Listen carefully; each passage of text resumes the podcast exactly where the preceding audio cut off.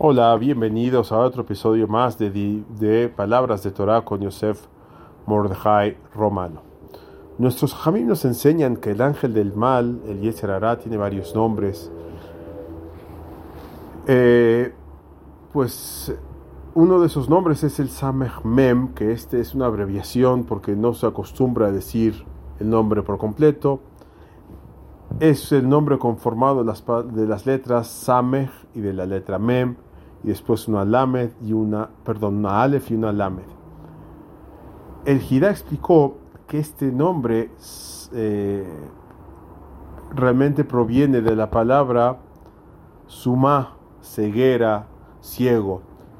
Este ángel, que es el ángel del instinto del mal, tiene esta característica de cegarnos. El, los instintos bajos del ser humano lo ciegan y muchas veces confunden haciéndonos pensar que lo bueno realmente no lo es. Por ejemplo, estudiar Torah, una persona dice, mucha gente habla mal, negativamente sobre los estudiosos de Torah y es un error, es un error. Y al revés también, muchas cosas que, que parecen buenas realmente son malas cualquier ejemplo es bueno. Por ejemplo, el la hará hablar del, del prójimo negativamente. Una persona dice, bueno, de él puedo hablar negativamente, me hizo tal cosa o sé que es una persona mala, etc. Y se da permisos el ser humano, el individuo, para hablar mal de su compañero.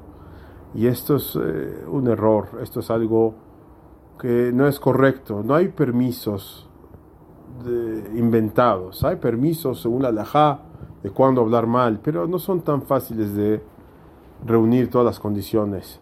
esos nada más son ejemplos. Realmente, si nos ponemos a pensar, veremos cómo muchas veces caemos en la trampa de este ángel que el Creador ha hecho, ha realizado, ha formado este ángel para que tengamos una prueba en este mundo, que no sea fácil ganarnos el mundo venidero, es parte de nuestro crecimiento espiritual.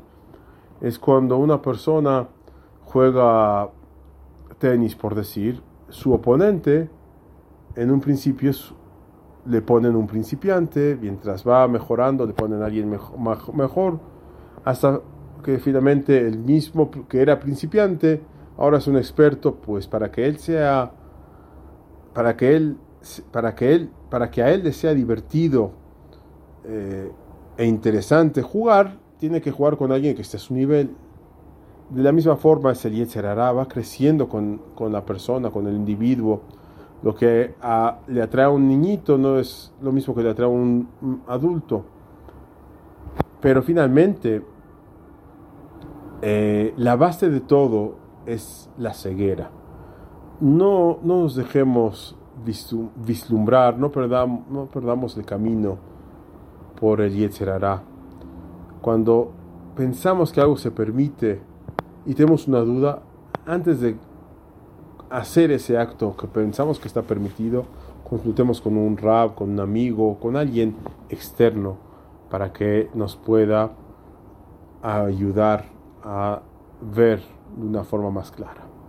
Buen día a todos.